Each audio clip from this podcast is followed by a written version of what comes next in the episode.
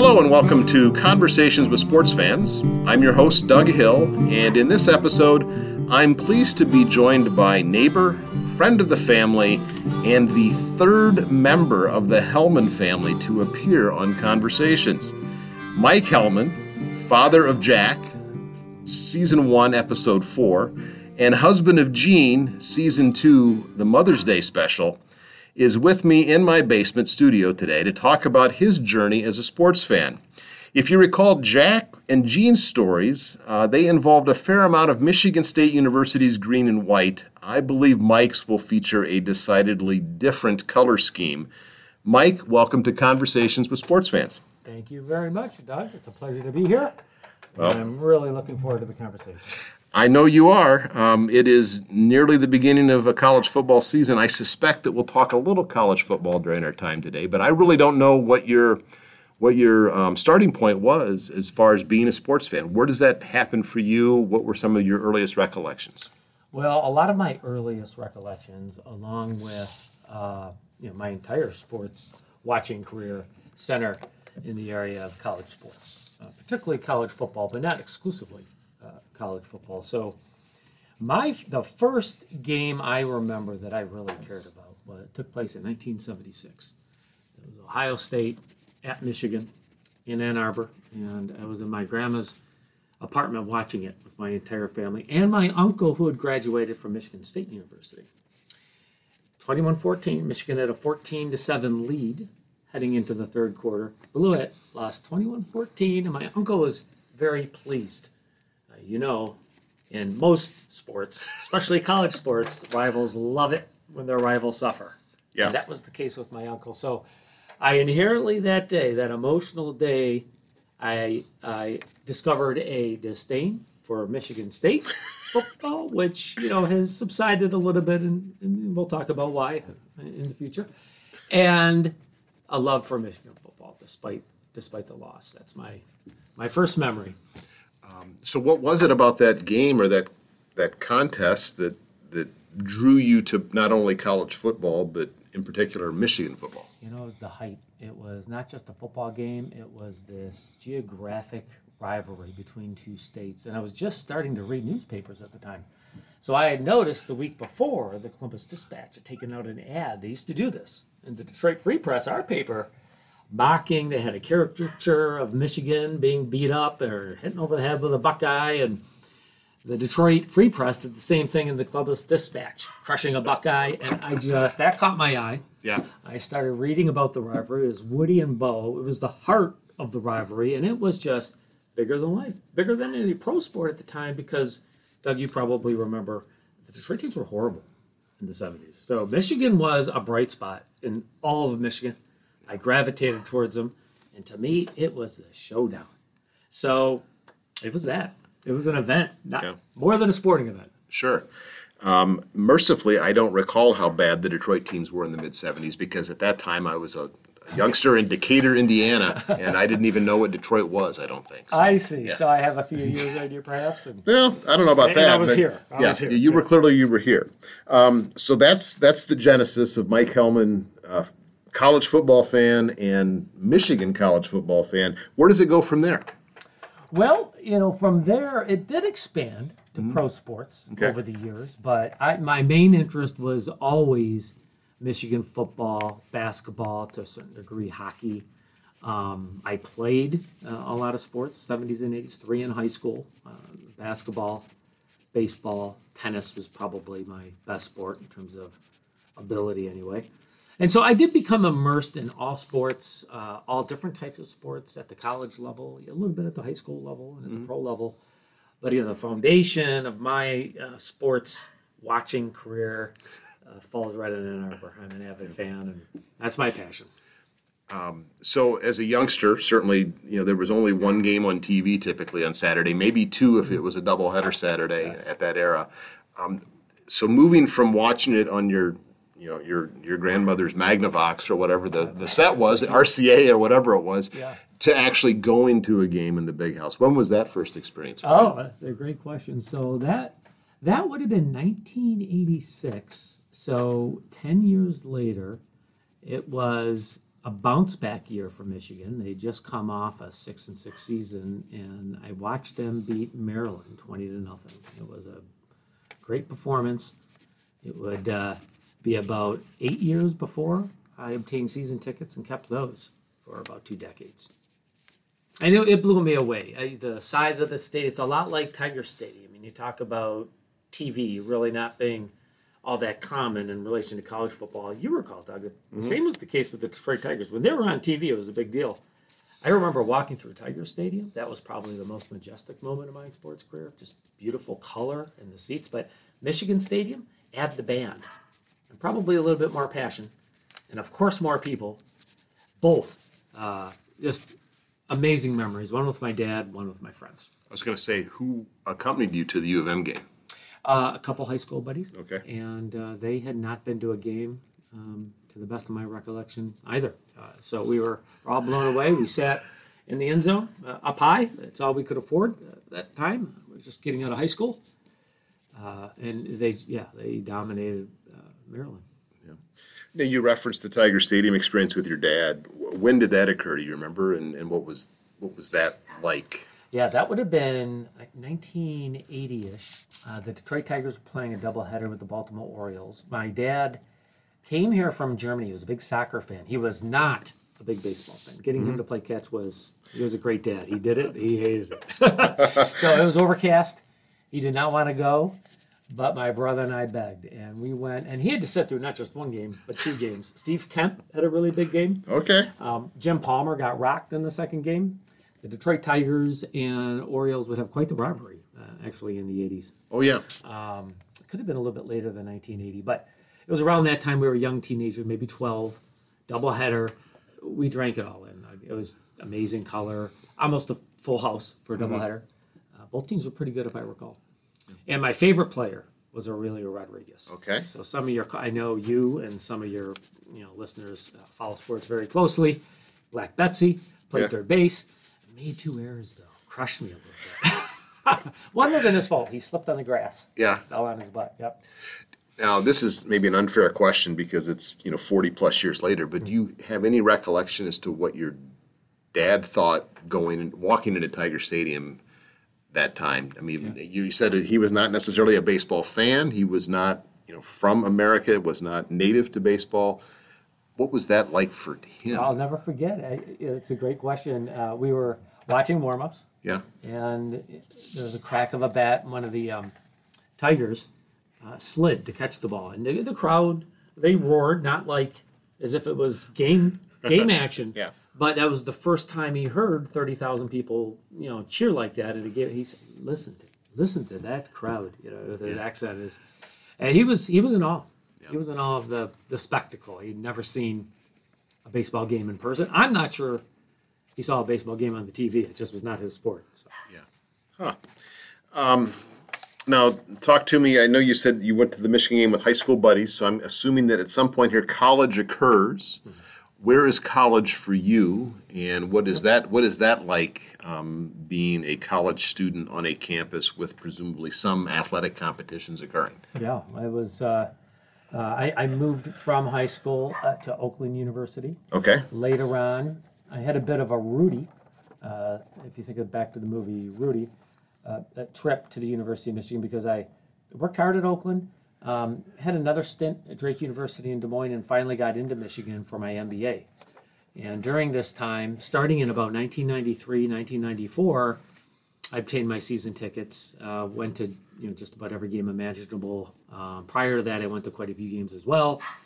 And you can imagine the passion and the closeness to the university just increased as I went to the games, and then I ultimately went there, Okay. graduating in 2003.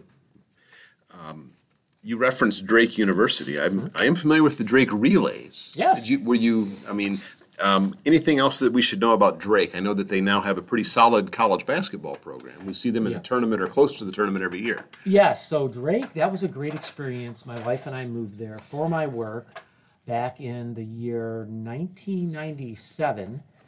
Uh, so when Michigan won the national championship, I actually wasn't in the state of Michigan, unfortunately, and I became a Bulldog. Yeah. I received a Master of Public Administration there, and somebody that does what you do probably knows what that is. A lot like an MBA, but it, it really focused on the inner workings of government um, institutions. Sure. Um, great people in Des Moines, very friendly, great program. Uh, really enjoyed my time at Drake, and yes, they had a good basketball program there. Great stadium, six thousand seats. You know, quite a bit of enthusiasm. This year, you might recall they lost in the last seconds to Miami, a team that made the finals. They were good this year, and they had a chance, but yeah, lost in the last. Yeah, seconds. they've been really solid for the last few years, actually. They if I'm have. not mistaken. Yeah. They're like you know maybe like Oakland University here, not thought of much in Iowa. They're overshadowed, but Yeah. probably more success than Oakland in terms of getting to the tournament and having a chance. Did when you were in the state of Iowa, did you make your way to to either um, Iowa City or to the other one's escaping me now? My friends in. Iowa, Ames, they're going to kill me. I should know that. To either of those for a college game of any sort. Both, yeah. Really? So we made we had friends, as you can imagine, from work in the Mm-hmm. area, and just really friendly people, as I mentioned. Well, one of them was a graduate of Iowa State, so we went to see many games there. Smaller stadium, a little bit like a, glorif- a glorified high school stadium, but tremendous following, very loyal. Uh, I went to see one of Tom Brady's first games as a starter in Iowa City, and your listeners have to look it up. Uh, Michigan won something like 12 to 10 in the rain, made four turnovers, managed to win it. Those fans, unlike Columbus, very friendly, um, even when they lost. It was a great game. Got to take my wife and you know a couple friends from uh, the Des Moines area there. I, I won't forget that. That was a really fun tailgate. It, certainly, it's changed a lot since then with the construction of the hospital there. But have you, just for our listeners, if they're not aware, that before every kickoff now, uh, they have the big wave Yep. to the to the ch- pediatric wing, right? They Which do. is pretty pretty darn cool in terms is. of traditions. It's very emotional. Yeah. Yep. Now, I actually saw a special on that. Uh, it wasn't in existence when we were there. We moved back in 2000. We've been back in Michigan since then. But it doesn't surprise me. You know, the people there are very family oriented, as you can imagine. Vast majority of them grew up on a farm. Um, and, you know, uh, for something like that to uh, to come to be, uh, not surprising at all. And I'd love to go see another game there and Yeah. actually be part of that. I guess it's quite the sight. It, it certainly looks like it on television, but again, as we touched on earlier, television does not always capture the full effect of. Isn't it so true? Yeah, I mean, even with the, the nice 60 inch TVs and the high definition, it's not quite the same as actually being there and having the the emotion that comes with whatever's the taking motion, the sound, even the Yeah. smells. Yes. Uh, it, you're 100% correct. Yep. It's almost as if we had done this interview via Teams, it would be fun and it, the mission would be accomplished, but it wouldn't be quite the same as doing it in person. So, Probably not. No. Probably we wouldn't we wouldn't hear the dog barking That's upstairs true. either. Yes, adds a little color. Yes, it does add some color. we are live, folks. I'll tell you that. Um, so now, talk to me about some of the of the highlights that you experienced while you were at Michigan Stadium those years as a season ticket holder. I'm sure that there had to have been a couple of them that were memorable along Just the way. Some amazing uh, times. And the thing about, to me, college sports, but college football may be more germane to this conversation because I'm so close to it. It's it's family, it's friends, and you don't have to like football to have an amazing time at any campus. And I've been to a few of them now, following Michigan on the road. Uh, whether it's the pregame, the tailgates, the cards, the cornhole, the touch football when I was younger, or yeah, just enjoying each other's company and having some last for three, four, or five hours before the game, or the after party, going to a restaurant, a bar in Madison, in Ann Arbor, Michigan State. Uh, it's it's an event. It's an event that almost anybody can enjoy. Uh, of course, most of my favorite mem- memories uh, were uh, driven on the field Okay. uh, during you know, some historic games, but uh, even those, um, uh, yeah, I remember in context of what I was doing beforehand for the tailgate and then afterwards. Uh, obviously, in terms of some of my favorite or not favorite memories, uh, I can remember just the sheer joy in 1997 after Charles Woodson returned that touchdown against Ohio State and clinched a spot in the Rose Bowl to eventually win the national championship. I was there with uh, the folks that uh, I had watched games with for 20 years. And we had been through a lot of close calls at Michigan, and there have been a lot of close calls since. We have trouble winning bowl games. But that year, uh, we won it, went undefeated. Doesn't happen too often. and it's you know almost like a wedding celebration afterwards. It's just euphoria with your friends and enjoying something that almost it almost like transcends the sport in that you're just so happy that everyone around you is happy. Uh, so the celebration afterwards is something I'll never forget, and just you know the good times with with my friends and family. Now, on the other hand, I've seen a couple really very difficult games there. Um, you probably remember the 1994 loss to Colorado. Oh yeah, The. Hail Mary, Yeah. Kordell Stewart, from what I think was his 20 yard. I've never seen anyone throw a ball that far in the final seconds uh, of a game. Michigan was up 26 14 to get that game, and Shea Foster was on the way to go in, fumbled the ball. And me and my posse, we have still not forgiven him for that. They went on to lose on a last second Hail Mary that tipped off Chucky Winner's fingers. He had that for an interception, Yeah. touchdown. And there were people, I texted you about that, crying in the end zone. Now, my wife, a Spartan, and her friend, they were laughing and clapping. One of the worst, one of the worst moments ever. But even that laughing and clapping from a portrayal perspective mm-hmm. does not compare to my middle son, Jack. And what he pulled off in 2010, which was a vulnerable moment for Michigan fans. Uh, Rich Rod was our coach. Uh, we had struggled in 2008 and 2009, but in 2010, uh, we had a real chance to beat Michigan State. We are both 3 0 heading into the game. And Jack, uh, I was trying to brainwash him, like every good father does. He had his maize and blue on. He didn't seem too into it on the way to the game. He seemed like very quiet, and he was thinking about something. And sure enough, we get to the game, we get in. It's very exciting. You know, they have the flyover, it's the rivalry. And Michigan starts off, they march right down the field, throw an interception. Then Michigan State comes down and scores. And there is this screeching to my right hand side. And these people that I have spent years with, the season ticket holders, what? Mike, what in the hell is going on? Jack has removed his shirt and he is the Spartan S all over his chest. He's standing on the bleachers and he is just yelling, Bring it on, bring it on. And Michigan State goes on to just crush Michigan that game. Oh, boy. And destroy Rich Rod.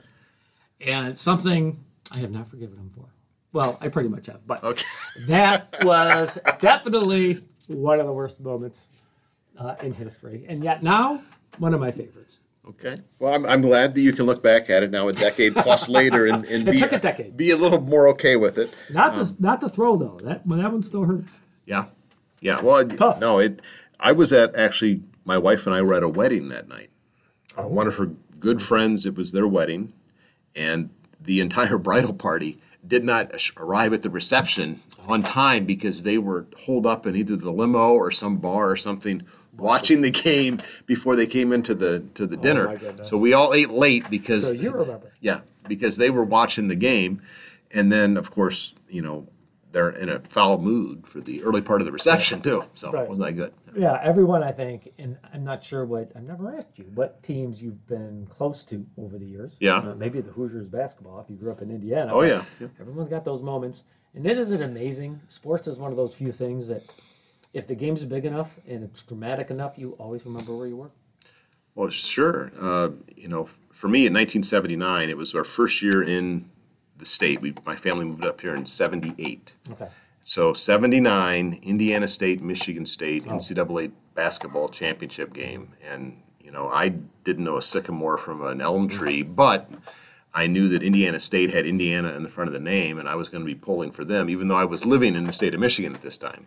And, you know, Larry Bird was pretty, pretty fun guy to watch. Oh yeah. And um, I came down with a terrible earache early that day.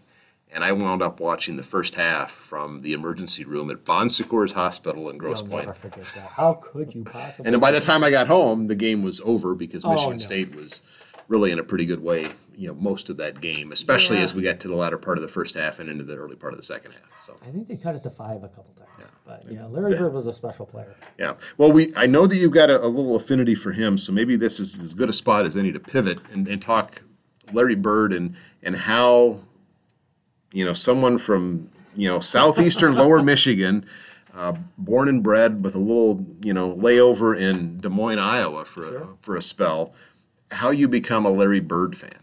Well, do you remember we had started the discussion with um, some context around Detroit pro sports teams back in the late 70s, really. And, and, you know, starting maybe in 76. And the Detroit Pistons, Wings, Tigers, they were all horrible. So by default, uh, my brother and I, we started picking other teams to, to support. And, you know, my uncle, of course, had turned me off to Michigan State, so I was not going to root for them in 1979. And I ended up rooting for Larry Bird and Indiana State. And the one thing I liked about him, even in college, was I don't know if there's ever been an athlete to get more out of his ability than Larry Bird and compete at that level. But I did, you know, they lost that game to Michigan State, but I was supporting Larry Bird. And then when he got to college, or I'm sorry, the NBA, he turned that program around in one year dramatically. I think they won 29 games the year before, mm-hmm. 62 with Larry. And from there on, I just you know developed a passion for Celtics basketball, and it's been maintained this day. And that one, Jack and I agree on. We've gone to see a couple games in Boston. He's a big Celtics fan as well. Now, Larry Bird, though, a lot of people don't realize that he was in high school the high school player of the year, in college, college player of the year. He was the NBA uh, um, player of the year three times, then coach of the year, then executive of the year. Uh, he he knows that game. uh, You could argue that you know from a from that perspective, he's the greatest player of all time. Player slash coach slash executive. Well, yeah. I mean, we, a case can be made for a lot of folks. That's Um, true. Yeah, you know, in the uh, in the NBA, but, As a but player, I don't know. I'd put him in number one, probably more like eight. You know, he's, I would think he's probably is, overall- is making the top ten certainly. yeah. but yeah, they're overall with the totality of everything. And I had a conversation a few months ago with somebody talking about the Baseball Hall of Fame and how there are different categories, and some of these other categories, like as a you know um, a visionary or a manager or whatever, you're supposed to, as you're making that determination, count some of the other contributions that they maybe made. So if they were also a player and a manager, that should be looked at in totality. So someone like a Lou Piniella, for example, was Yeah. was the example that they gave. Lou was a very good manager, and he was a so-so player. But if you put those two things together, is he Hall of Fame worthy? And I think the contention could be made that yes, he is. Yeah, yeah, I, I would agree with that. Yeah. And it's And the I- same sport. Yeah, Yeah. yeah, and, and with a case like Larry Bird, you know, maybe the one of the top five, certainly, maybe even top three contributors to basketball in in history. I think if you broaden the the umbrella that we're talking about here, and not just focus on player, coach, or executive, then he certainly becomes one of those touch Yeah, points. that's a good point. That would be a good show, actually. Taking people that did well before or after their careers and you know, Yeah. help the sport in some way. Arthur Yeah. Ashe might be another one. He was a great player, maybe not top 10, but top 20 for sure. But he was a great ambassador afterwards. Oh, he did. you know, a lot of did as much for the for, American for, kids in the game, too. did as much for the game of tennis, I would say, as you know probably anyone else. Yeah. uh, bringing it to different parts of the country, different parts of the world. Yes. I mean, as you said, ambassador is a great a great term for him. Isn't isn't tennis is one of those sports now back in the seventies and early eighties that it was so popular and it was very rivalry based, and, and it is to a degree now, and Nadal and but it, back then there was you know a little bit more. Uh, I won't say hatred, but there were definitely some some players that didn't like each other very much, from McEnroe to Lendl to Borg and McEnroe, and, you know Connors and Ashe. And when Ashe beat him in the Wimbledon, my parents, I remember, so I was really young, but they were so happy Connors lost because of his personality. Yeah. So anyway, Well, you, referenced playing tennis. Are you a tennis fan of any sort? Do you Mm-hmm. Yeah. still um, you know, watch it? As we record this, the U.S. Yeah. Open is underway. Will you be tuning in as the tournament absolutely, progresses? yeah, I watched the finals. Um, it's uh, Alcaraz now. Um, Yeah, he's- he's he, he seems to be the next you know uh, number one player. Yep. Yeah, Nadal's hurt, Federer's gone, and you know Djokovic is still a factor. Well, they So they played they may a play in the final. yeah. I mean, they played an epic final at uh, at Wimbledon, and then they had an, a, a huge final just like a week or so ago in Yeah. Cincinnati, right? Yeah, A- Djokovic won. A three setter that took like Western four and a Open, I half think. hours or whatever. Yeah. Right. Yeah. No, that was a great match, and it could be another rivalry for a little bit. But Yeah. you know, that guy I think is 23 years old, and Yeah. I'm not sure.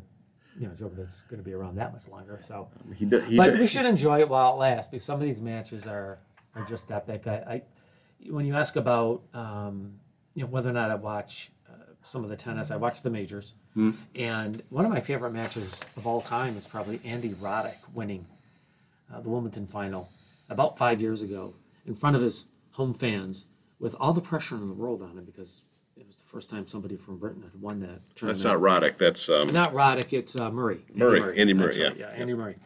But he had to play Djokovic. Mm-hmm. I think it was a five setter. And I was nervous for him. I was I was up on my I couldn't sit down. And my family thought they're not into tennis. Are you crazy? I don't care about the sport. But those of us that really do care about the sport, we've played it, we understand the pressure that was on that. Can you imagine? yeah. Oh, Uh, yeah. just Part of the home whole folks. country. Yeah. And we talked about USA hockey a little bit. Yeah. Um, you know, there's a lot of pressure on those guys, but there's a team. Mm-hmm. And tennis is, is a gladiator sport. It's all on you. Yeah. I, I really, I'll never forget that match. You, I think, alluded to earlier as you were talking about college football that you've been to some of the other um, places. You've seen Michigan play on the road a little bit. Where, Yeah. where, where uh, have you seen them at? And Yep. and give us the rundown on, on what you think of these places that you've been to. So my least favorite, uh, not surprisingly, too, was Columbus. I've been to two games there. Uh, 1994 a loss, and 2000 a win. I can honestly say both were very below average experiences. Not necessarily because of the Ohio State, you know, alumni, the Ohio State students, but there are some uh, fans, I think, and there are some fans that go there, and they are very aggressive towards opposing fans. You'll hear that from you know other fans, although winning in 2000 was kind of nice. We we stayed after the game and chanted 10 2 and 1. I think that was Cooper's last year. Uh, Tressel came in the next year. I really uh, did not like Minnesota's dome. Uh, we were there uh, for a game. Um, not a great place to watch a game. Penn State Stadium from the outside is not as impressive, impressive as people might think. It's kind of an erector set. So I wouldn't consider that one a, a favorite. Now, Iowa, Kinnick Stadium, really nice. That was a nice one. And of course, the Rose Bowl, 1997. What a great place to watch a game. The beautiful scenery behind you, uh, amazing mountains uh, during sunset. I don't think uh, it would be one of my top three in-person sporting events. Wisconsin's got a nice stadium. It's and enclosed, loud, pretty friendly people. Madison's a great college town too. I Sure. would say if people want to go just to college town, forget about football. That would be you know one of the top three I'd recommend. I noticed that Spartan Stadium was not mentioned Oh! in, any, in any way, shape, or form. my Is son this- and wife, if they listen to this, they'll be a little bit annoyed with me. But I did, you know, Spartan Stadium. I think the sight lines inside are all really good. It's a very steep stadium. I'm not a huge fan of the 100% concrete, you know, concourse uh, area, but I do love the campus. The campus is beautiful. I had a lot of good nights and a lot of fun times there when my wife went there, and I come visit her. Um, a lot of really good festivities, parties, happenings. The during the fall, it was very wooded there. It's Yeah. a lot different than Ann Arbor. Um, the, the leaves turn. They've got Cedar River there. It's it, it is very beautiful, and I've got had some good times there. Okay. So let me see. We've got Minnesota, Penn State, Iowa, um, Wisconsin, Spartan Stadium. Do you have plans to get to any of the others? You know, I, I think maybe as we transition away from full time, I, I definitely want to hit all the Big Ten stadiums, especially Northwestern's got a brand new one. Um, Indiana, now have you been there to Indiana Stadium? It does not look incredibly. I, now, I'd love to go see a basketball game there. I'd like to hear your opinion. Of, you know, uh, Assembly Hall. Yeah. Yeah. Simon Skjodt Assembly Hall, uh, as it's now known, but I, I refer to it still as Assembly Hall, is um, fantastic. You know, it's it. I've not had the pleasure of going to Phog Allen Fieldhouse in, in Kansas, nor have I been to Cameron Indoor, one of those old you know Barney types of places. I was able to attend games at Jenison, at Michigan State. Um, I, I like the IU uh, facility because, as you referenced with Spartan State, or not Spartan Stadium, which one was it? The steepness of the stadium. Spartan The Stadium. Stadium. Yeah, The, steep the, the the steepness of that. I mean, if you're upstairs in the balcony at, at Assembly Hall, it doesn't feel as though you're as far away from the floor as you are because it's. If you ever were at a game at the old Olympia uh, Yes. Stadium in Detroit for, for the Red Wings, you were pretty high up. I mean, you're, you're looking down, um, but it's it's a great place. The atmosphere is, you know, when they're good, is second to none. I've been there some of the times when they've not been so good, and it's been a little blasé. Uh, the football stadium, Memorial Stadium, is is fine, but it's it's just a it's a stadium. Yeah. It's nothing special. Uh, they've never really had a team that. You know move the needle. And if you go there to see Michigan play, you'll probably be surrounded by more Michigan fans than you will IU fans. Certainly the same thing if you're going to see Ohio State play. If you're coming from Ohio, you'll have plenty of company with you because it's not terribly far to, to get there. But but Bloomington in the fall is gorgeous. I mean, it's in it's in Brown County, which is just a, a lovely part of the state, it's it's worth the drive just to go there to see the fall colors and and to enjoy a, a football game. There's got to be a cider mill there somewhere. I would think there is, and you know the the, the campus is all built of, of limestone. If you ever saw the movie Breaking Away, the bicycle movie with uh, Dennis I- Quaid, I and know, I can't remember the other fellow who started that one. Uh, uh, one of the, the guys from uh, oh the old. Uh, never mind. It'll come back to me when I'm Daniel Stern. Um, Oh. was in it. He was in that too. But it's a it's a bicycle movie about these kids who are townies basically riding against uh, the, in the Little 500, which is a race they have every year in Bloomington, a bicycle race. Um, these these kids from the the town called the Cutters, the ones who don't go to the, the school, and the term Cutters refers to the people from Bloomington who cut all the limestone to build the campus. Uh, so there is a lot, little animosity, or at least there was Mm-hmm. uh, for many years between those two. But the, the campus itself is just splendid because there's these limestone quarries there that they have mined for just these spectacular structures Yeah. throughout the campus. It's it really is something to see. So Indiana, you know, uh, of course, Bobby Knight was the coach. Mm-hmm. They have had a lot of great games there. I, I can think of a couple with Kentucky. Have you? Well, have you been to one of the amazing games there? And or what, what is your best memory in that? But that would be if you ask Yeah. where I wanted to go in the Big Ten. That would be in the top three in terms of. I've been to, to two games at Assembly Hall. Um, one was a, th- a throwaway game against Nebraska. It wasn't a throwaway. I went with my dad and uncle and, and cousin. It was a good time, but they played Nebraska a few years ago over a holiday break, so the students weren't on campus. It was, you know, mainly, you know, just community members and others who had tickets. Okay. Didn't have the same feel. But I was there in 1987 for their home opener. Right? Steve Alford's senior year home opener against the defending national champions Louisville with Pur-. Pervis Ellison and Yeah, Denny, Keith- Cr- Denny smart. in Keith Smart would have been on the team at that time. Yeah, yeah. Um, and um, Denny Crum was still the coach at, Wow. at Louisville, and, and and Knight was the coach at IU. And my dad, uh, one of his good friends from uh, his early years, had season tickets, and they were on the floor.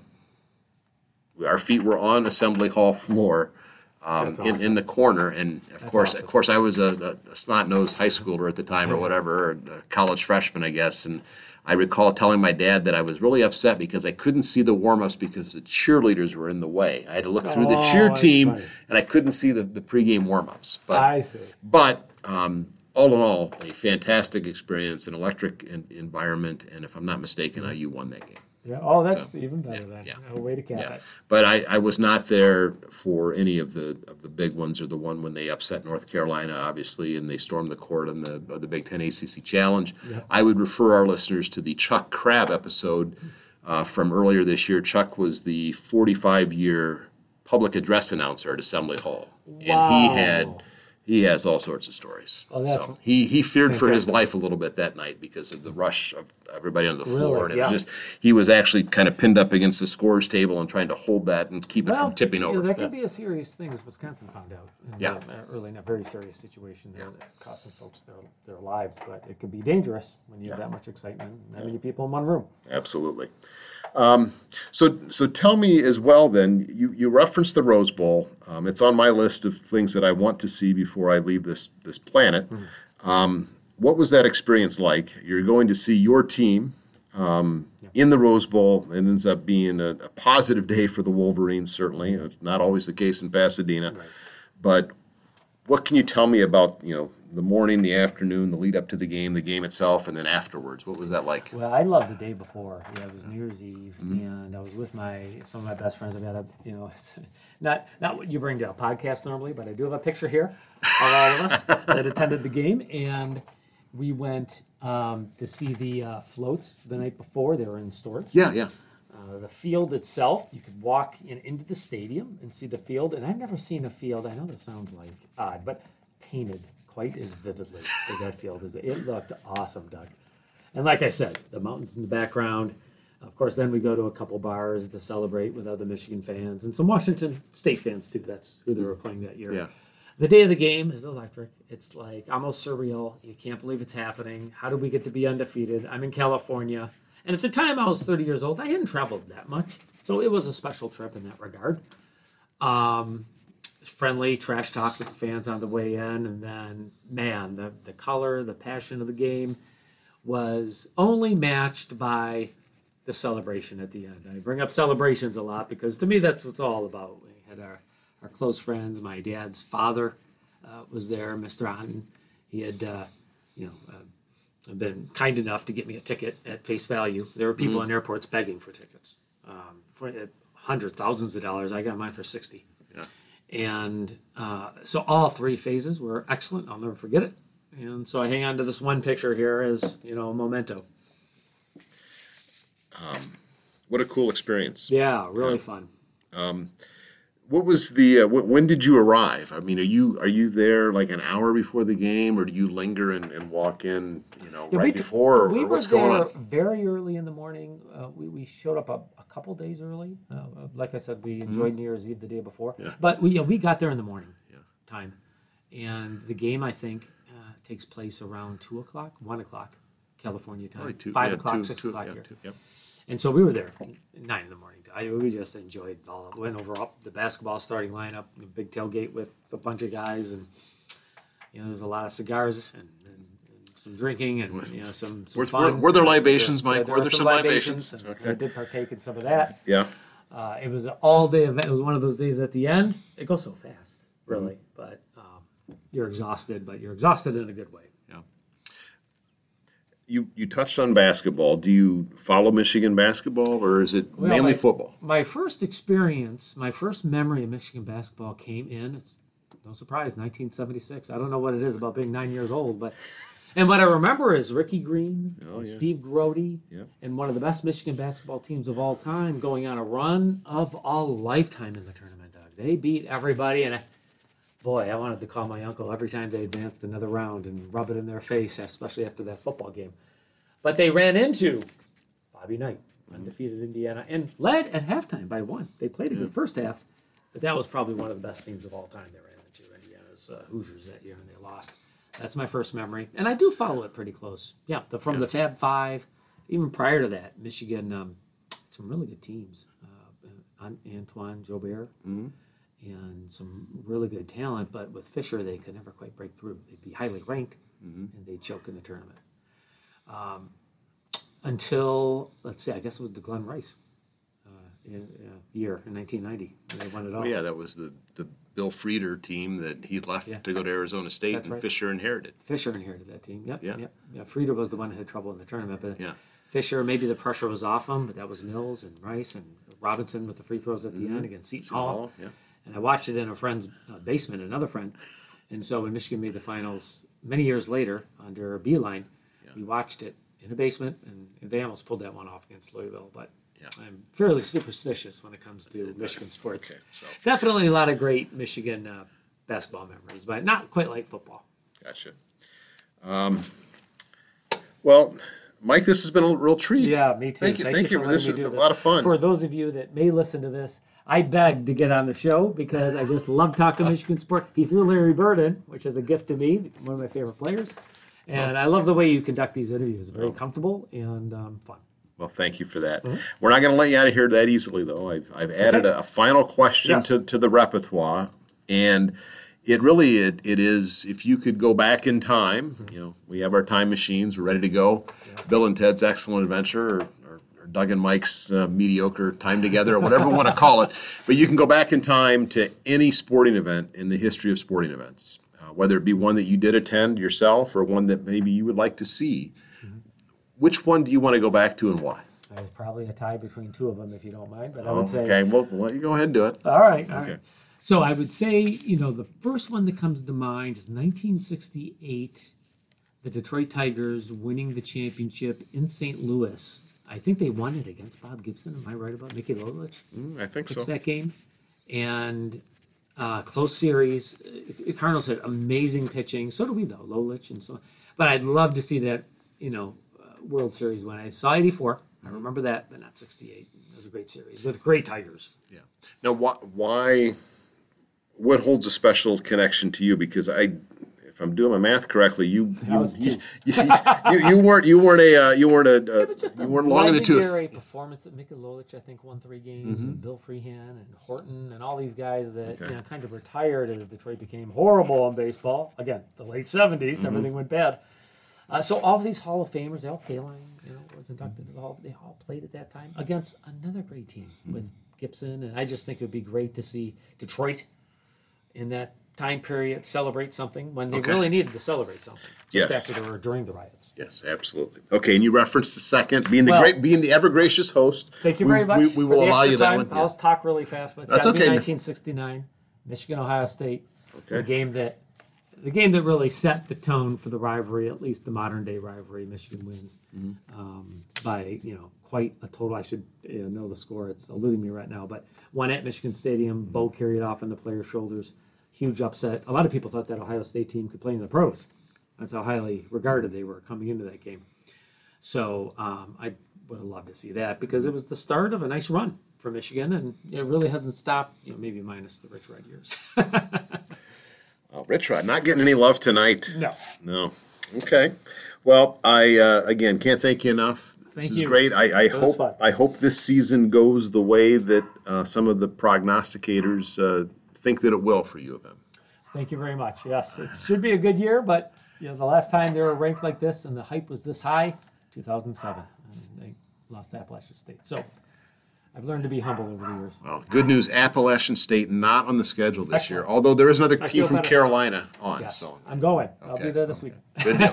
Thanks again, Mike. Thank you. All right. Conversations with Sports Fans is a production of the Sports Fan Project.